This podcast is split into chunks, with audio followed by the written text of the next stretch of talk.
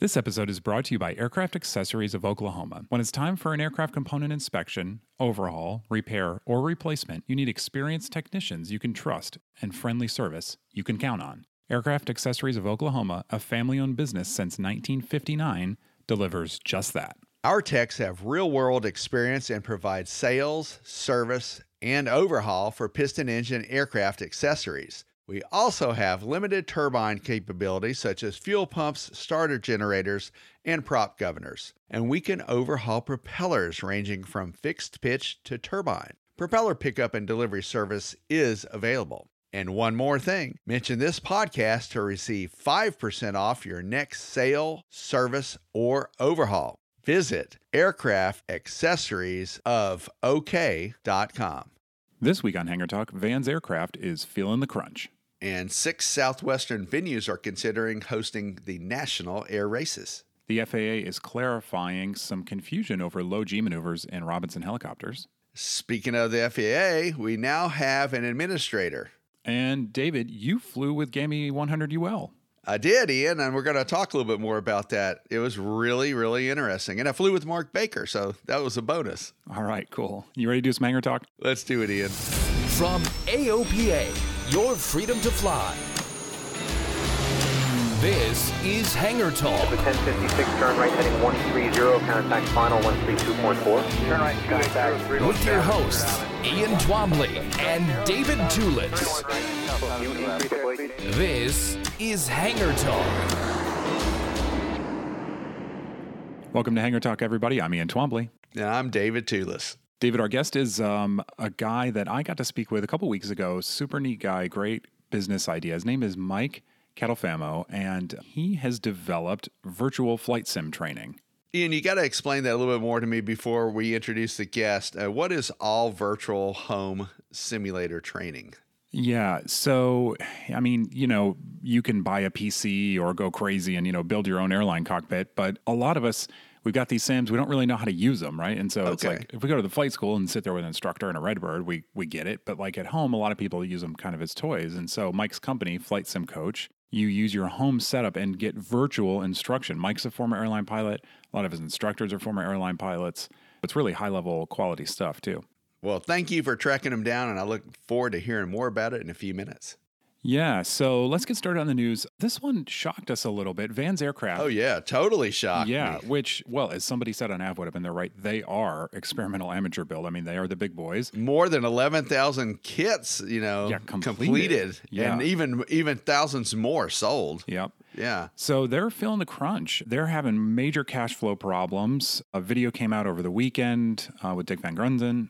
And yeah, it's not a good situation there. No, and the way I understand it uh, from talking to Dave Hirschman and also reading a little bit more about it, the Vans aircraft parts started to have some issues with the laser cut parts in particular, and and so folks were asking to cancel their orders, and the company was uh, stand up about it and and issued refunds. A lot of that uh, refund, I, I think, came from from Dick's own pockets, if I understand Yeah. and he stood stood up for that and was helping you know owners and builders out but that sort of exacerbated a problem that they had with some shipping costs with with you know shipping parts and increase in volume of orders which uh, they had to hire more workers to fulfill those orders and so it was the proverbial snowball of financial hardships Yeah. but but it was a huge surprise and i saw the video over the weekend and i mentioned it to a couple of our folks and i had no idea but in the vans community they had been talking about this for quite a while Yeah, some of those parts, yeah. And of course they because of the pandemic and and the you know, just the general popularity of EAB, they've grown massively over the last couple of years. I think they had a huge increase in orders. So even that is, you know, as you said, they had to hire a bunch of people. That's kind of hard for small companies to weather that sort of crunch sometimes. And so, uh, you know, it takes that one real, you know, parts problem that they have, and uh, man, things go south really quickly. I mean, this is just a couple of months we're talking. Right, right. And, one of the other things that was a key to this financial crunch was, and, and we didn't mention it right at the beginning, but there was inferior primer applied to some of the parts, and it was sourced from overseas, and that led to corrosion. and so that was another of the trifecta of missteps, if you will, that Yeah. that helped to you know to bring a crunch right to a head. And and like we said a minute ago, uh, Dick Van Dick Van himself was funding the company. Yeah. And he and he does, just doesn't have that much money in his pockets to keep doing it. So they were looking for other outside financial resources. And I hope that they can get that because it is such a popular model and they're virtually everywhere. Yeah. So, I mean, obviously, there's a ton of value in the company. And so, you know, whether hopefully they, they can weather this on their own and it'll uh, just be a couple of months and they'll be back up on their feet. But um, obviously, it's not going away, the company, because there is value there. So it'll just take some time, hopefully. And um, I think builders will have to be a little bit patient as they look to source, you know, some new kits and new parts. All right, David. Reno, we've talked a few times about how we can't really call Reno Reno anymore. It's the national cannot. championship air races somewhere else. But, uh, you know, we knew there were going to be some, um, We knew they were going to go somewhere. yes, and there's an RFP out there. Yeah. And so they've Right. announced six, six locations. six potential cities. And you know, let's start by saying that this is a real moneymaker for for Reno, where it has been held for quite some time. In the past year alone, they've garnered about seven hundred and fifty million dollars for hmm. the local economy. So, imagine the impact that that would make on a small community like Buckeye, Arizona, mm-hmm. which is one of the venues being considered, or Casper, Wyoming, or Pueblo, Colorado. I'm not going to put you on the spot too much, but there are three others if you wanted to read them to Yeah. our listeners. Yeah. So um, Roswell, New Mexico, Thermal, California, and Wendover, Utah. So I, I spent a little bit of time looking at these because, you know, one of the complaints about from the city of Reno, I guess, was encroachment. And obviously they're worried about liability and other stuff as well. But Yes. encroachment I know was one thing. And so I looked at the, you know, quote unquote encroachment going on at Reno and then sort of compared it to some of these others just from the satellites because I was curious. Okay. Surprisingly, of all of those places, guess what would I would consider at least to be the most encroached currently? I'm guessing. I'm guessing Buckeye, which I've been to because it's think, not far from. Yeah, it's, It's not near far from Phoenix, yeah. Yeah. Roswell. Oh, Roswell, New Mexico. To me, because there's like a, um, I think there's a college just on the north side of the fence of the airport and like a little housing development on the south side. Oh wow. I know, middle of nowhere, right? No, actually, Buckeye, surprisingly, it seems to be. I mean, I know the city's right there, but it, the airport seems to be completely surrounded by farmland. And I don't know, best I can tell from satellites, like sod farms or something. Yeah, that's true. And um, but it, it's a flat area. Now there are mountains nearby because I was at our Buckeye Fly-In last year, which we are also partnered up again in 2024.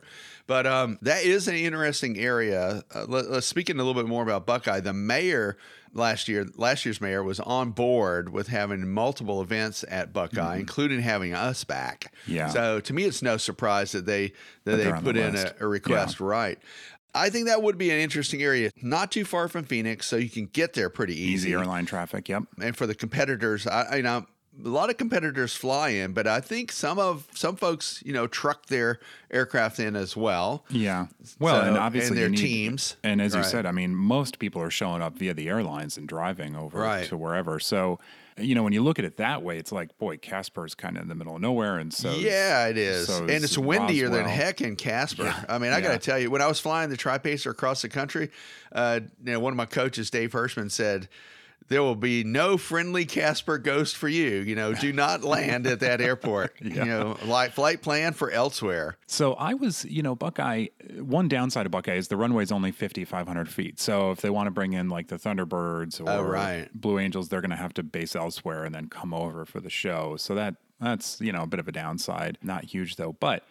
I was surprised because my I first thought, well, Buckeye, man, it's so close to Phoenix. But when you look at it, it's really not bad in terms of airspace and everything else. It's a great airport for that kind of a deal. And no kidding. And, but I don't have any experience with Thermal, California or Wendover, Utah. Yeah. So I'm not sure how those venues stack up. I hadn't heard of Wendover either, but it's west of Salt Lake City. It's actually where the Bonneville Salt Flats are. Oh, well, that would be good then, Ian, because Yeah. there, and there's been traditional racing on the Salt Flats, you know, for for, for, yeah, a hundred years or so. yeah, dec- yeah, yeah, that's right. So it'd be interesting to see where they go. Obviously, they're going to look at look at all that, right? The infrastructure, airline infrastructure, roads, parking for cars, Right. all of that stuff. You know, can they do the actual events safely? Obviously, a lot of these I thought, boy, they're really high elevations, but actually they're kind of the same as Reno. A lot of them. So yeah, it, actually that will be interesting if they go to a place like Buckeye, which is only a thousand feet versus like a, up at about five thousand. I'll. It'll be interesting to see how fast, how much faster the speeds are. their at those lower performance might the performance might be increased, but then Yeah. yet again, depending on when the races are, and they were traditionally in September, it's still pretty warm out there in the in the Rockies and in the West. So Yeah, that's true. that would be the trade off. Yep, yep, that's right. Now, I'm excited a little bit to hear more about the next story, Ian, because you know a lot more about helicopters than I do. But tell us about the FAA clarifying these low G maneuvers during training in Robinson helicopters. So, yeah, this is an interesting story. Yeah, low G is obviously something that afflicts these two bladed helicopters like the Robinsons and the Hueys and stuff like that. And so there is a prohibition. Well, let me back up. The the SFAR for the Robinson requires low G training, right? Okay. Because if you get in a low G situation in the helicopter, you want to make sure you react appropriately. However, the aircraft doesn't allow it. You know, there's a prohibition against low G maneuvers. Like in the pilot operating handbook. Exactly. And so I think, you know, operators were reaching out to the FAA being like, well, hey, hang on a second. We can't do low G maneuvers in the helicopter, but yet you're requiring it for the SFAR. What gives? And so the FAA has basically said, okay, we understand. Forget the low G training in the helicopter for, as part of the SFAR, I guess. Oh, okay. Which was published in 1995. Yeah.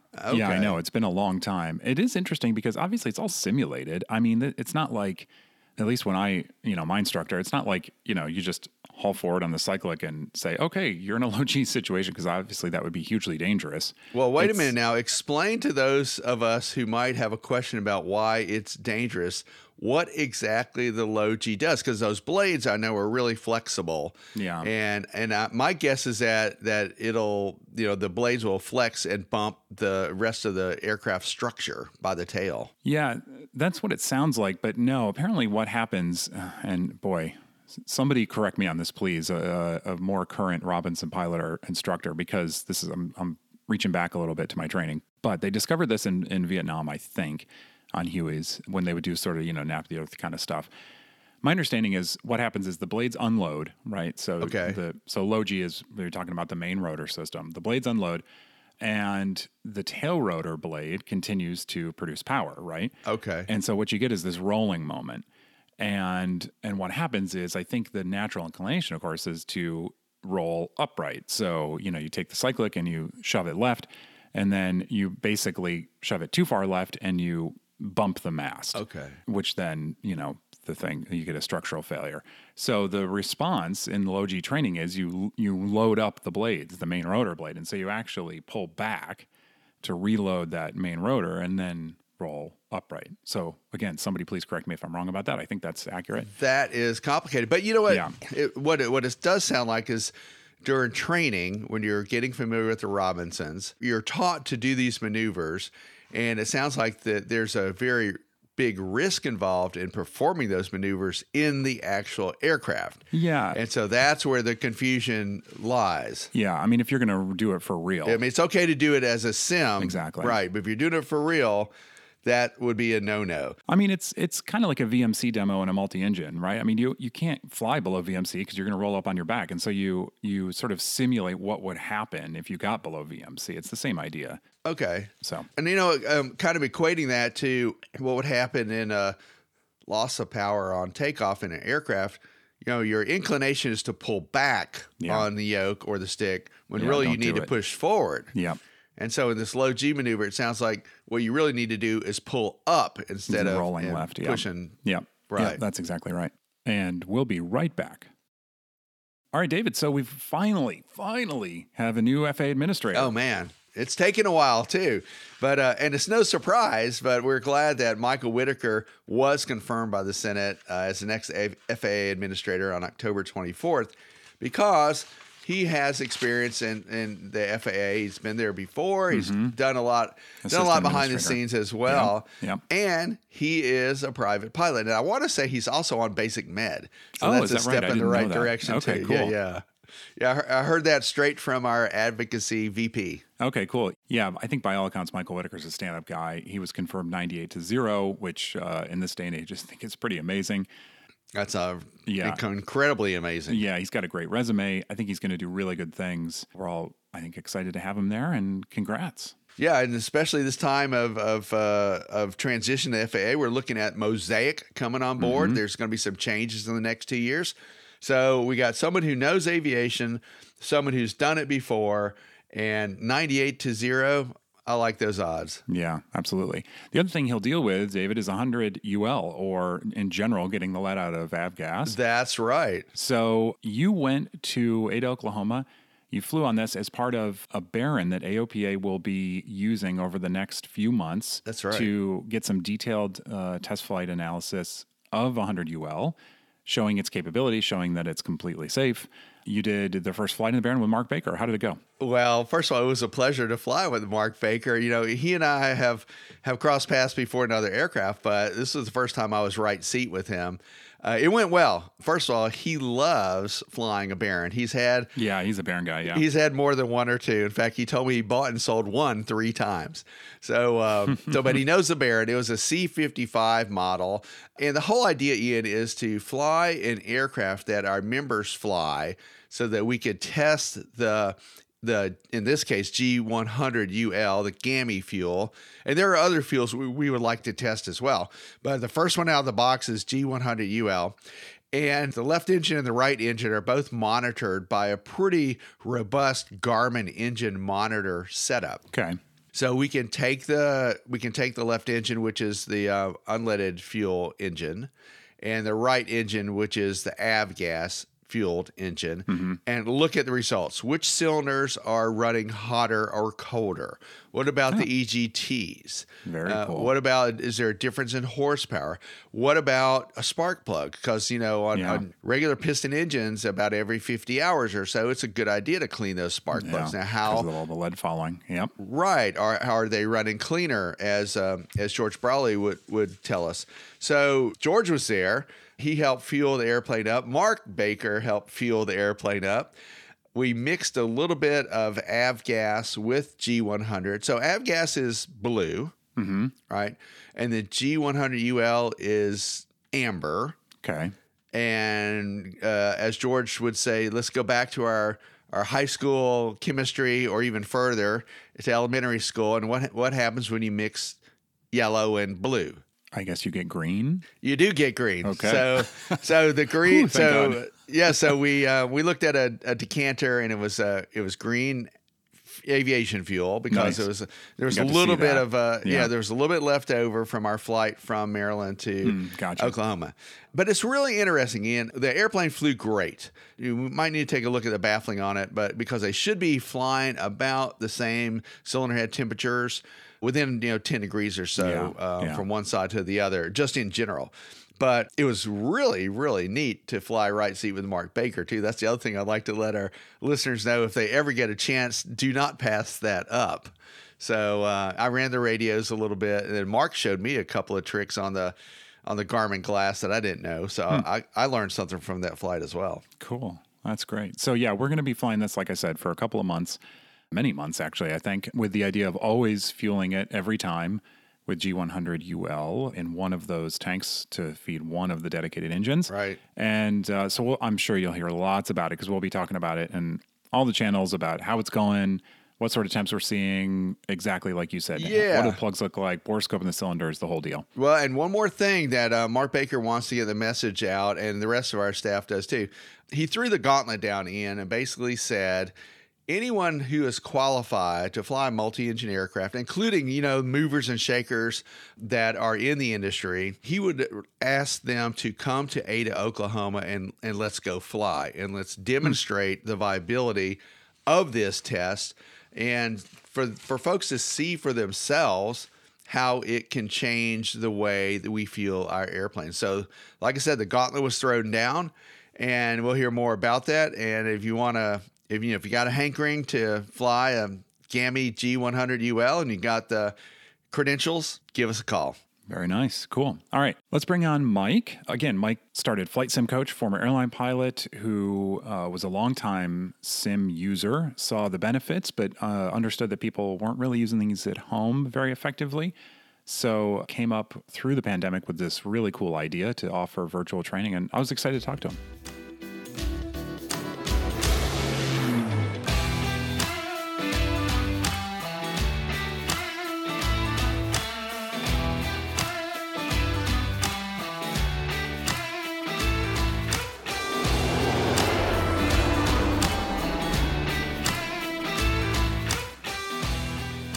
Well, Mike, thank you so much for joining us. I appreciate it. Thank you for having me, and I appreciate it as well. Yeah, so tell us about Flight Sim Coach. This is an entirely new concept. I, have never heard of a company like this or a service like this. So, w- what exactly is it? Sure. So, in a nutshell, what we do is we connect pilots with CFIs that are specialized in teaching remotely. So, primarily, we're focused on people that have a flight simulator at home and hmm. they're either using it to prepare for some sort of in person flight training, their private or instrument, or possibly also just to maintain proficiency. So that's the bulk of who we tend to work with. Uh, we also work with a number of people that are maybe not even using a simulator, but they just need help with a particular ground school topic or practicing mm. their ATC calls, doing practice oral exams, really anything that you could do with a CFI sitting across from them. We can also do that sort of thing remotely. So that's really what we what we focus on. Hmm. So I've heard of like Pilot Edge, for example, where, you know, and, and VATSIM, where you start to network simulators so somebody working at home can work with interactive ATC and that sort of thing. But this is this is different from that. This is, you know, they're either let's say there's not an instructor locally, or maybe your instructor locally isn't into simulation. You might have one at home, but you, you need some help. It's like the idea is you guys can step in through, I guess, your platform to be able to do that? Exactly. So we focus on connecting people with instructors that are already kind of uh, proponents of using a sim for these purposes, as well as just f- people that are familiar with using remote tools that we have put together to facilitate this type of training remotely. So yeah, I mean, there, there certainly, you know, many CFIs could do this. If you already have a CFI, you can ask them, "Hey, are you able to help me out while I'm at home on a, any given topic?" Or you've got a sim, you can screen share it through Zoom, and all that's doable. A lot of folks come to us though that actually haven't already been matched or you know uh, selected a flight school yet, so they don't have mm-hmm. an instructor, but they're trying to do everything they can before they get to the flight school to prepare, help bring the cost down, and help them have more confidence by the time they step into the actual aircraft. So it's you know for people maybe who haven't done simulation before and don't know the benefits or haven't really explored the benefits, they might think it's it's a toy, right? Started out as a game. So and the impression could be that there are a lot of gamers who maybe want to learn more about aviation, but is it actually that your your clients actually tend to be people who are interested in flying the airplane at some point and and they want to get a leg up essentially? Definitely. So there there certainly is a mix. We work with a number of folks as well that are um, they have no intention to ever fly for real. Uh, maybe it's been something they've always dreamed of doing, and doing it in the sim environment with remote instructors the closest that they'll ever be able to to come. But I would say the majority are people that are actively pursuing either their private pilot certificate or instrument rating, hmm. um, and they're looking to get a leg up on on that sort of training. Wow. So that's amazing to me. How I guess how do you find that people even explore that without you know because it used to be you just walk into a flight school right and that's how you explore aviation so i mean how are people finding all this and getting connected with you in order to even get started before they get to that flight school portion of the training? Yeah, it's really interesting. I think uh, part of it is, you know, during COVID, a lot of people got into flight simulation, period. That was kind of a driving force for a lot of people to be thinking mm. about what can I do from home now that I can't be with my instructor in an airplane or be in flight school um, to be able to make some progress. So that kind of drove, I think, a lot of growth in the flight simulation industry in general and some of those people they started thinking like is there anything i can do to actually work with someone who's an expert both in the simulator itself and then also you know a qualified instructor to help me utilize it in the best way possible? Because you know as you mentioned a lot of people have this idea of flight simulation as kind of a game or you know there may be many pitfalls and bad habits that result from using it. But you know what people started thinking is if i can have an instructor with me you know maybe that's a way i can mitigate some of those risks so hmm. people, you know, would be kind of be searching like you know online flight lessons, things like that, and um, that's that's where they tend to come across our website. Do you think that people have gotten past this idea that for simulation to be worthwhile, it has to be loggable. Like that's the only real benefit is, you know, can I, I've spent money on this. Can I put it in my logbook? If the answer is yes, it's worthwhile. And if the answer is no, then no.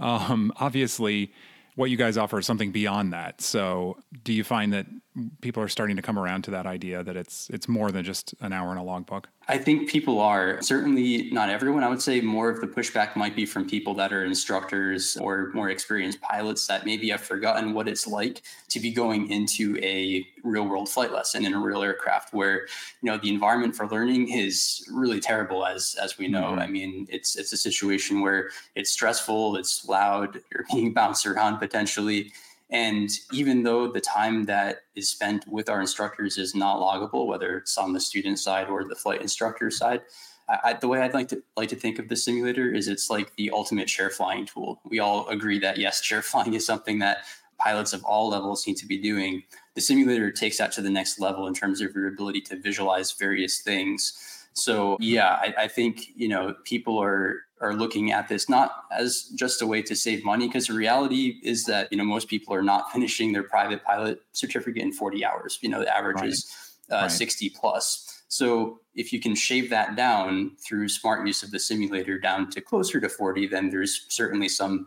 cost saving advantage there even though none of the time that you spend at home can actually be logged hmm. so i see on the website you guys have a a pretty impressive cadre of instructors and, and not just US based. I mean, obviously with the web, it can be worldwide. So you have some that I think are maybe EASA and, and other ICAO certifications. So tell me a bit about that instructor core, how you recruited them, their backgrounds, their various capabilities, that sort of thing. Yeah, the, the instructor cadre is um, really uh, a, a, unique mix of experience, um, background, location. Right now, we have 14 instructors, uh, primarily FAA, CFIs based in the US, but a couple of international folks as well. Actually, a number of them kind of just came across my website and they liked what I was doing and they just kind of said, Hey, are you interested in adding more folks? Um, at the start, it was just me doing the instructing, but um, at a certain point, it's like, Hey, I'm not an expert in this particular type of operation or this particular airplane. Some people come to us with very specific um, airplanes that they've modeled in their sim. And ideally we'd be able to match them with the instructor that has you know a lot of real world experience in that particular aircraft. So that's where i started to look for you know trying to diversify as much as possible the um, expertise that we have. So you know just to give you a idea of some of the instructors that we have you know these are all people first off that are in this because they like teaching. So they're not getting any hours out of this that they can use for their logbook to go towards a a flying job of any sort. Mm-hmm. Uh, so they like teaching and they also like flight simulation enough to have their own setup and that they're, you know, quite comfortable and proficient with helping yeah. other people using it. So, um, you know, we've got one instructor um, who's doing a lot of work with instrument students right now. His name is Alan, and you know, he's a 10,000 hour uh, career CFI that, um, in his you know day job, so to speak, he does the uh, 10 day accelerated IFR uh, courses for you know one of the companies that that does that. So for people that are going for their instrument to be able to work with someone like Alan before they actually meet with their instructor, whether or not they're going for an accelerated course is is irrelevant. But to learn from someone with that expertise and preparing uh, people to start that type of training is really invaluable. We've got a couple active airline pilots. One is a, a retired airline pilot that does um, aerial uh, firefighting. We've got wow. one in New Zealand who's a helicopter, 10,000 plus hour helicopter pilot examiner.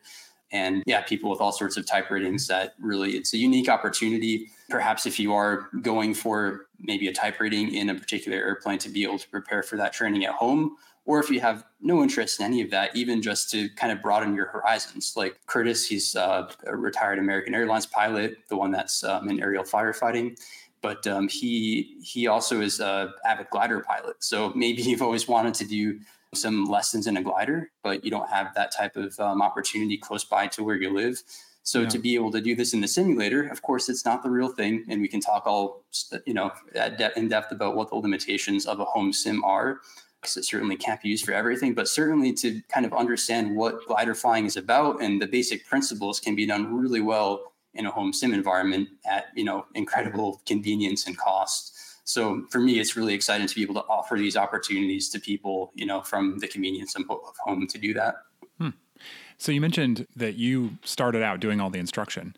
So I guess take me back a little bit to the idea for the company, your aviation background. How did this all get started? Yeah, so my, my start in aviation, I would say, began with flight simulation. So starting in roughly 2000 was when I got involved in flight simulation itself. I think the sim was called uh, Pro Pilot, and one of my first memories of aviation and flight simulation was uh, my mom looking over my shoulder the very day I got my sim. I think I was trying to fly a Learjet using the the keyboard, and she's like, "Mike, don't you ever think about becoming a pilot?"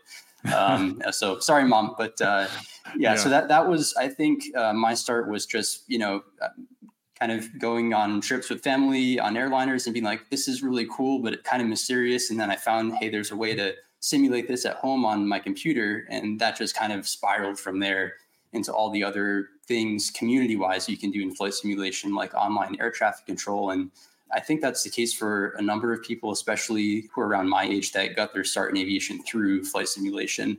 Eventually, through one of those communities, I met um, a friend, Jason, and he he was the one that um, kind of opened my mind to like, hey, I'm doing this in a sim, but actually, uh, he was I think only 12 or 13 at the time, but he was taking real flying lessons, and I didn't actually realize that at you know at the time and that that was something I could actually do that young. So that kind of got me started on you know trying to save money for taking lessons and and trying to convince the parents to let me do that. So eventually, uh, when I turned 14, that's when I started taking actual lessons. Got my private instrument before graduating high school, and then ended up taking a a bit of a detour from the flying path and went to college for engineering. I worked for mm-hmm. Boeing for four years, which was a great way to connect my passion with building new things and engineering with piloting. And during that time, I was also instructing, kind of got close to the 1500 hours and thought, why not give the airlines a try? Because I know I'd always be yeah. curious what what that would be like. And it seemed like the situation at the regionals was changing quite dramatically. So uh, did that for three years and had a blast, but um, decided I wanted to kind of commit myself to building something something new and to kind of merge my passion for both teaching, which has always been something I've loved, with flight simulation, which has kind of been a lifelong interest. So that's kind of what got the gears going on, you know, when I was looking for something I could do to combine those things that with the students I've taught in real aircraft, real world training, flight simulation has always been something that I have encouraged students to use and you know have tried to bring bring my laptop to you know the briefing room and you know have instrument students kind of work on their scan in a way that I thought was more efficient than paying for let's say a you know a full on simulator that might cost you a hundred an hour just for the sim plus the instructor and you know certainly more effective than than doing certain things in the actual aircraft. And then you know it was kind of a idea that hey you know this is also something that could be done uh, remotely. So uh, around 2018, I started finding some some folks that were asking for this sort of thing online, and um, you know began doing that myself. And then around COVID is when you know I began to actually build up the business uh, to the point where you know it was keeping me busier, and then starting to bring on more more instructors to assist. Wow, very cool. Okay. You mentioned using simulation when you were teaching students, and so I remember. I guess I was an instrument student, and I it was like VOR intercepts, and I just I remember sitting there with my instructor and arguing about what was going on because, of course, I thought I knew what I was talking about because I was a strong-headed twenty-year-old, you know. Um, but he actually knew, and I went home and I think I had it must have been Flight Sim 2000, and and I taught myself intercepts, and that was like a light bulb moment for me. And I've been just really impressed with simulation ever since then. And it's I think it's really interesting that it's gone beyond instrument now to much more than that, including, like you said, private. So I'm curious. You mentioned some of the benefits and limitations. Where do you see, from a home sim perspective? I mean, obviously, full motion and everything is totally different, but from a home sim perspective, where do you see the biggest benefits and then maybe some limitations? Yeah, biggest benefits. I think the number one area that the average student pilot or even instrument student can benefit from is the ability to connect your simulator to a network like you mentioned before uh, PilotEdge where you have a home sim but you're flying around on your own you know there might be a automated air traffic control system but they tend to be not uh, super high fidelity mm-hmm. what uh, online atc network would allow you to do is to actually be able to uh, talk to real humans that are providing air traffic control services uh, you know to a level that is sometimes almost indistinguishable from real life uh, you're tuning the same frequencies, you know, keying the push to talk, and a real person is responding. So to me, that is at least for during my own training was the biggest benefit I got out of simulation. Where you know, when I got into the real airplane, the radio work was not something that was really distracting to me. I could, you know, handle the radio work while focusing on what the instructor was was mm. saying with feedback on other aspects of the flying. So the more you can do that, the better. And I think radio work, at least for people that are flying in, you know, at towered airports and busy airspace, is a big um, bang for the buck for use of your home simulator. And then, of course, there's the stuff like you mentioned with VORs. I mean, that's the type of thing that you know that really shouldn't be taught in an airplane the first time. Yeah. You've got your textbooks, and then you know videos, and then the next level I would say would be to be doing this in a home-based sim, either just playing around on your own, or or having an instructor that's sitting beside you or remotely that can kind of guide mm-hmm. you along the way. The areas that I feel that are a bit underutilized but still quite beneficial are the use of the sim as a really good visualization tool. And in the sense of teaching some of the mm-hmm. fundamentals that I think a lot of instructors in the past have said that, hey, you know, I've got kind of a bad taste in my mouth from people that have come to me that have hundreds of hours of sim time, but they tend to focus so much on the instruments and these habits are difficult to fix, uh, yeah. uh, which is a completely valid concern. But my feeling was it didn't have to be that way because there's things you can do in the sim to mitigate those downsides. For example, with the remote remote uh, coaching clients that I work with, um, if they're a new student, I'll tend to on you know the very first uh, takeoff or two actually cover up the entire instrument panel in the same way that you hear, okay, you know, instructor is going to put a sectional chart over the instrument panel. Well, we can do that very easily in a remote environment by just drawing a black rectangle over the entire panel, maybe except for the airspeed indicator. And then at that point, I can very clearly show the student where to focus their attention. Perhaps it's, you know, kind of on that left side of the uh, dashboard where the horizon is intersecting the cowling. I'll draw a circle mm-hmm. over it very clearly, um, and they understand exactly what we mean by flying visually by visual references hmm. um, in a way that I think is actually a lot more effective than the instructor trying to explain that when they're in the right seat and they can't exactly show the student what they mean by you know picking a screw on the cowling or right. whatever the case may be in a sim yeah. we can draw that super precisely and there's no confusion so i think in that sense hmm. there's a number of things that are underutilized in the sim environment for the private pilot student certainly for instrument students, um, most instructors, I think, are on the same page that this is something that's quite valuable and there isn't much potential for a negative um, transfer of learning.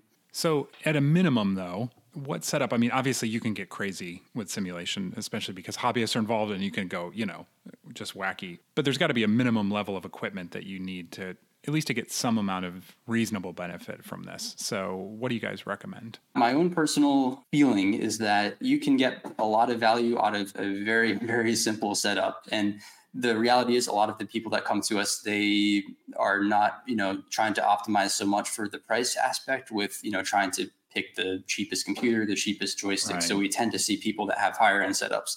However, if you're not that person and you're looking for something just to get started with, I mean, there there's a free flight simulator out there called FlightGear. That's uh, you know very good. It may not be the most user friendly, but if you can get past that, it's free. You can you know get the airplane in the air even without you know controls and just learn how to use VORs, learn how to in, you know interact with different things in the cockpit. So the entry hmm. point is very low, but there's a balance between you know that low price point and the level of frustration that you'll experience with trying to do basic things like you know control the airplane. You know you can get a twenty dollar joystick off of eBay, but is your experience going to be super enjoyable? Probably not so much. Um, and if you're trying to learn things like you know trimming, it's nice to have that muscle memory to have an actual trim wheel that you can you can rotate and get you know a good feel for what that's going to be like so not hmm. necessary mm. but it improves the experience and in turn it makes people more willing to use their simulator which is also an important piece so yeah i mean for for someone that's kind of looking for a you know mid-range uh, type of sim setup a lot of people are buying um, you know e- either x-plane or microsoft flight simulator those are the two main simulators uh, mm-hmm. main, the most popular sims at the moment um, and you guys can work with fine either, for yeah, yeah, we can work with either. either is you know completely fine. There's pros and cons to both, but um, we certainly either is very effective for for hmm. training purposes. Hardware wise, a lot of folks are finding that the honeycomb uh, alpha and bravo for yoke and throttle quadrant is a good balance between price and, and quality. The feel of the controls is quite good. Um, and then certainly a, a, set of rudder pedals. Honeycomb is working on coming out with those uh, soon, I think, if, if not already. So yeah, they're, they're a good uh, starting point to look at for kind of a mid-range set of, of controls. Very cool. Okay. Awesome. And so, if somebody's interested, they want to get more utility out of their sim experience. How do they find you? And um, do you have plans, or how does how does the instructional part of that work, pricing wise?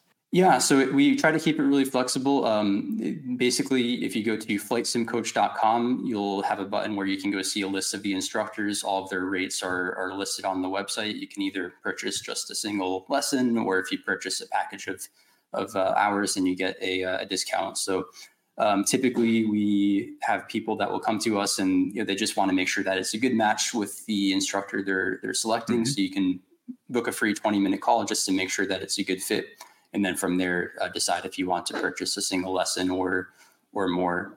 All of the instruction typically happens just over a Zoom call, uh, where the student will have Zoom running on their sim computer, share their screen with the instructor, and then at that point they see everything that that you're seeing we do have some tools on our end that allow us to do things like um, changing weather and remote failure initiation if we want to fail the engine without the student knowing through some plugins that we, we provide as well. But from the student standpoint, it's all uh, fairly straightforward. Very cool. Okay. Mike, thanks so much for the time. Appreciate it. Thanks, Ian. I appreciate it as well.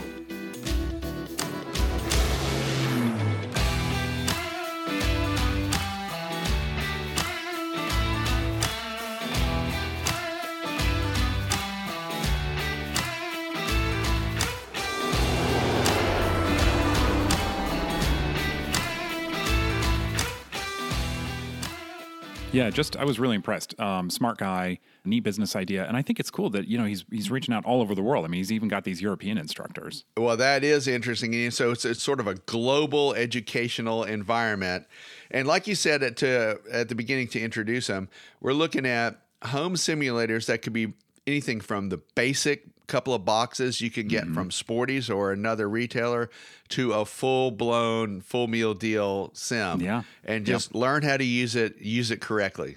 Yeah. That's right. Oh, and I should tell you, they are offering gift certificates. So ah. if you're so inclined for a flying friend over the holidays, uh, they're doing that, and it's a neat way to try them out. So I love it. Good job. Thanks for getting them. All right. I think that's all the time we have. I'm Ian Twombly. Our editor is Austin Hanson. I'm David Tulis. Don't forget, you can find us at aopa.org slash hangar talk and wherever you get your podcasts. All right. We'll see you next time. See you next time, Ian. Hangar Talk from AOPA your freedom to fly.